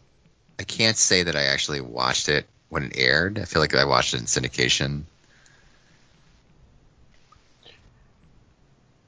And th- there was this was like right in that glut of like Mr. T stuff, like um, I pity the food that don't eat my cereal. Oh my gosh, I remember. I remember the cereal.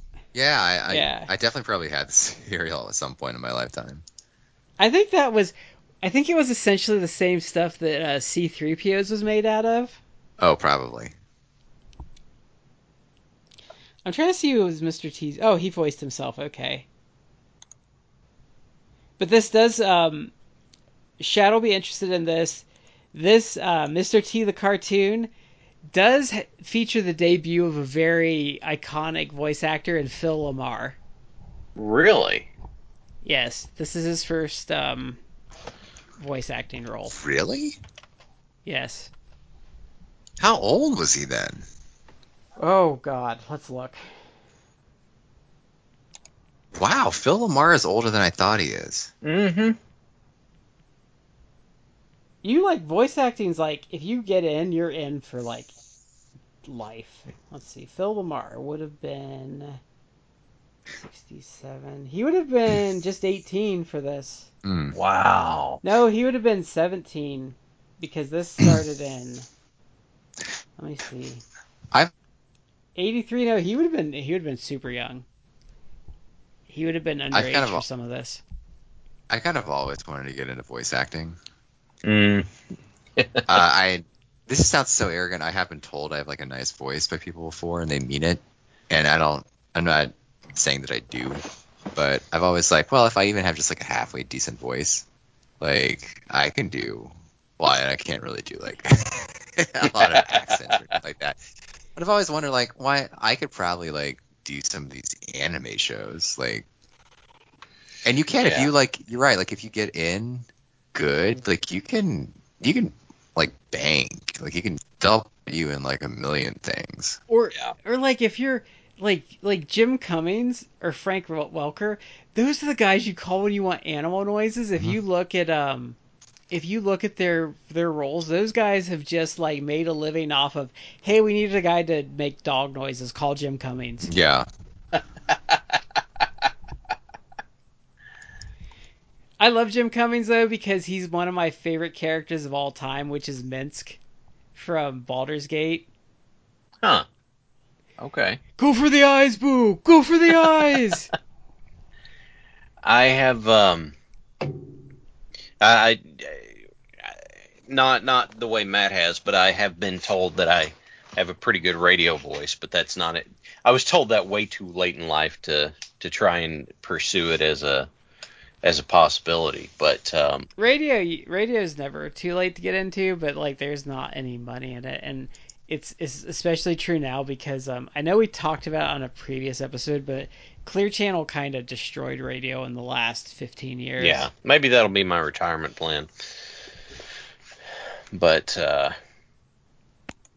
yeah, it, it, yeah, I'll just leave it at that. I um I have a soft spot for Mr. T. Um, I I think he was, I think he was brilliant in Rocky Three as Clubber Lang. Oh yeah. Hey woman. Oh man, and then okay, so then we're gonna cap off. We're gonna cap off our 1985 schedule with personal favorite, and I think it's it's not great, but I think it holds up decently. But Spider-Man and his amazing friends. I do remember this one.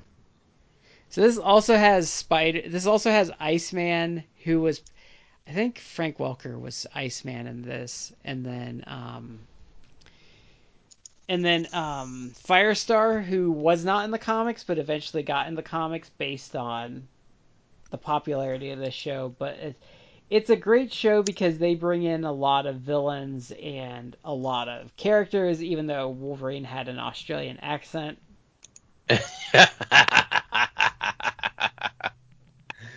oh, the foreshadowing, right?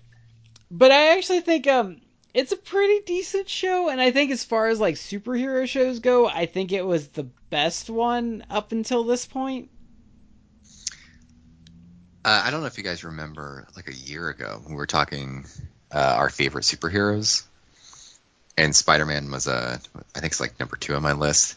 Mm-hmm. I did mention I think this was probably like my first exposure to Spider-Man because I was That's so young. I was so young. I wouldn't have. I wouldn't. I was barely like reading, Mm-hmm. so I wouldn't have really like been diving into comic books. Like that would have been a little too like above my level. Yeah. Um, but I definitely like you know would watch cartoons, and this is probably like my first exposure to Spider-Man. So I, I do remember this show very fondly. mm-hmm. I haven't seen I'm, it. I'm in the same boat as you. Yeah. Mhm. They brought some um they brought some actors in for this actually. Well, they had Frank Welker as Matt Murdock too, and Flash Thompson. Hmm. And they brought Alan Young in, um, Hans Conried. Oh, Peter Cullen did Hulk, Doctor Bruce Banner. Wow. Neil Ross is Scorpion.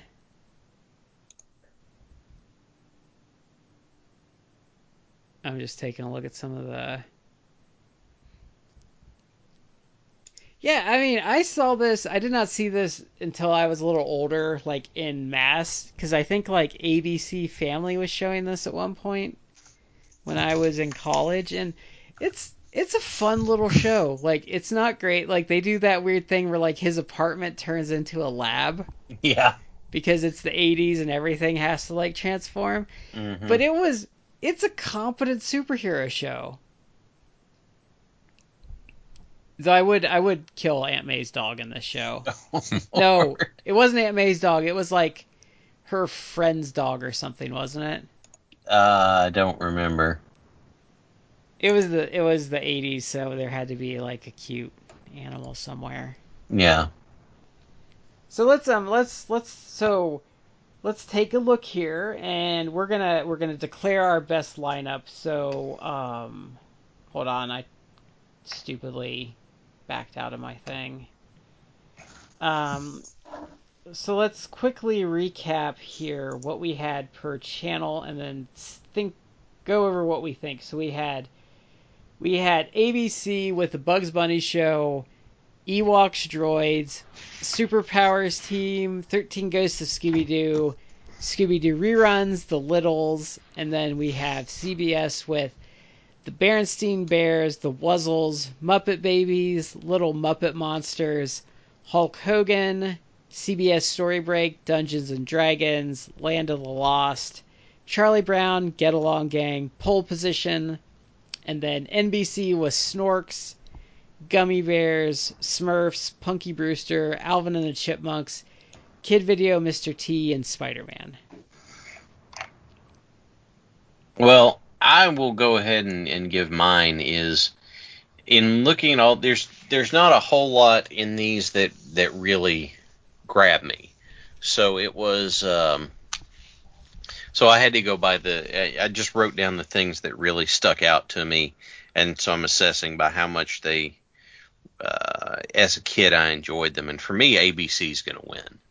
Um, basically based off of the Looney Tunes and the Super Friends. The the others were the others had had good contenders, but what did I enjoy the most? That's that's where my preference uh where my preference is or was See- or whatever. What I ran into as a problem here is I feel like the two best shows in these lineups are Muppet Babies and Gummi Bears. And I feel like Muppet Babies is carrying a really weak lineup around it Mhm. of shows. Like, there's nothing really like like Dungeons and Dragons okay, and Charlie Brown's fine, but like it just feels like that it's carrying a, a lineup of also rans and like old stuff. Yeah. And then um I feel like Gummi Bears has a stronger lineup around it because like Spider-Man's good. Um, I like Alvin and the Chipmunks, but it really seems lazy having an hour and a half of Smurfs is like your lineup. Mhm. Yeah, I'm with And you. I feel and I feel like so I feel like when you go to ABC, Looney Tunes even as reruns are strong. I I remember liking Ewoks, and then I the Superpowers team I like, and I liked Thirteen Ghosts of Scooby Doo as a kid, and then the Littles I remember liking. So I'm kind of with you. I think ABC kind of wins for me. So this one is a little tough because I think all of your all of the criticism that you guys just leveled are dead on. I feel CBS like I I remember rock and wrestling and liking it. If you if you were to ask me like what name like the plot of one episode, couldn't do it. It's first for a show that I liked, like it's not clearly that memorable Mhm. Um, I kind of like Dungeons and Dragons. I only saw like a little bit of that like years later. Uh, Charlie Brown, like okay, like I like I more like the the holiday specials. Muppet Babies is a great show. Like that's probably of the of all the shows on this, it's in my of these shows. It's probably like my top three of these shows, Mhm. definitely. Uh, actually, maybe edging to like maybe edging closer to number one. I did love that show. And then if you if you agree. Like Gummi Bears, uh, I really enjoyed Spider-Man and His Amazing Friends, but even though I watched a lot of Alvin and the Chipmunks as a kid, like it's never really been like a favorite. Uh, some of those other shows are like they're really kind of dragging it down. Smurfs is I liked I liked Smurfs, I guess, because I watched a lot of it as a kid, but again, not a favorite. So if you go to ABC, I definitely watched a lot of the Littles. I did like Scooby Doo a lot. I watched a lot of Scooby Doo as a kid. I love superhero stuff, so I did watch some of the superpower stuff. I don't really remember the Star Wars shows. Uh, I did kind of remember Ewoks because I had a coloring book for Ewoks. So, uh, and there was there were the TV there were the TV movies for Ewoks too. Don't forget that. mm. was that live action? Yeah, they were live action. Cause my wife, I found them on DVD for my wife at some point because she remembered them. Yeah. Uh, not. I don't believe they're good. I haven't watched them as an adult, but I would bet they're not good. Uh, but then, quite right that Looney Tunes, like even just reruns, like strong. Like Looney Tunes, I'm more of a fan of obviously of like some genre type shows. Like I love science fiction, I love superhero stuff, so I love my animated shows to kind of gravitate towards that. But let's be realistic. There's a reason that the the old Looney Tunes shorts are classics. It's because they are some of the best stuff ever made. Mhm. So I'd have to say like ABC, I would give it the win just because I feel like it's the most well balanced. You got It doesn't have the best show, and I wouldn't say it has. It it probably does not have the two best shows, and maybe not even the third best show. Mhm. But it has the best like start to finish lineup. To yeah, me. it's the most it's the most well balanced, I would say. And so that that to me that that's enough to give it the win. And it's interesting, like you get a little bit of comedy, you get a little bit of action, um, and they kind of jump back and forth nicely. Whereas I feel like some of the other channels like are too tilted in one direction. Yeah. Okay, so 1985, we've declared that ABC is the best Mm-hmm. of those lineups. So before we go tonight, I kind of wanted to just because we're gonna come back next week with 86. Mm-hmm. for our Thanksgiving break, but I wanted to preview, I guess, what some of the new shows for 86 will be, just for you guys to think about. Mm-hmm. So we have The Real Ghostbusters hitting, we have Pound Puppies, The Flintstones Kids, Pee Wee's Playhouse, Wow. um, Foofur, and Galaxy High School and Laser Tag Academy are all new shows that hit next year. Hmm. Okay. So those are some. I, I definitely remember Flintstones Kids and Pound Puppies. Yeah, I remember them. I there was a TV movie for the. There was like it was either a TV movie or a direct to video movie for Pound Puppies, Yes, there was.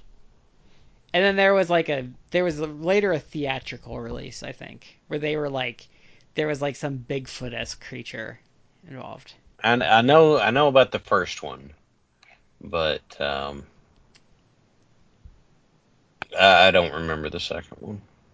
So so that's obviously 1985. Now I feel like I feel like as a whole, the lineup was okay-ish. Like I don't feel like what we when we're what we're gonna get into later.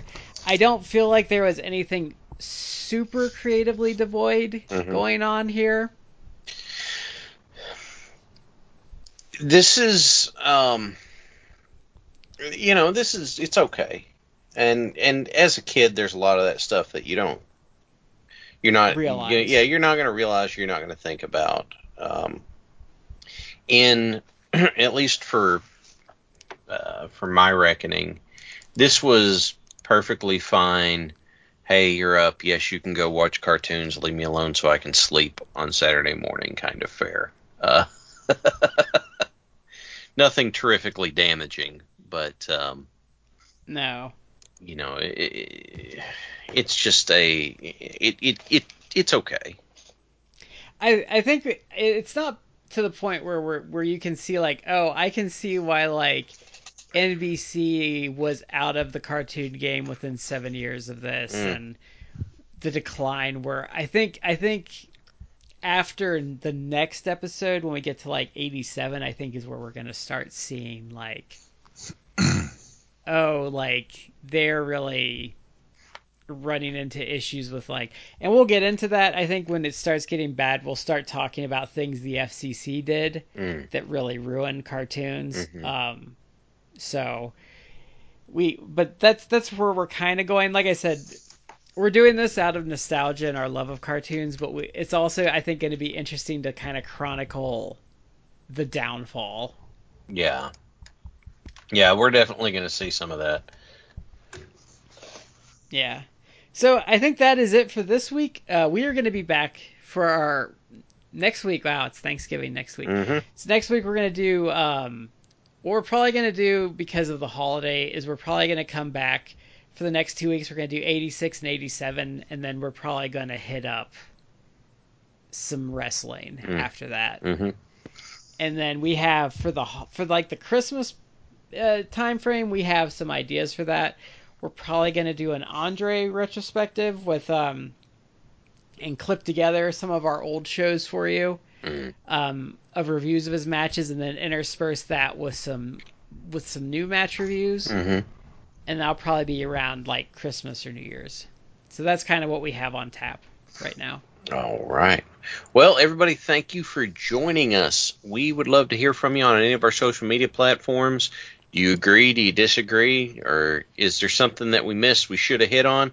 Let us know. Uh, we would love to hear from you. Remember, um, you know, we pay attention to requests we get to. Even if we're not going to get to it right away, we will get to it. And so, this is Shad here with Matt and Brad. We've been in three quarters. You're in the fourth, and we will catch you next time.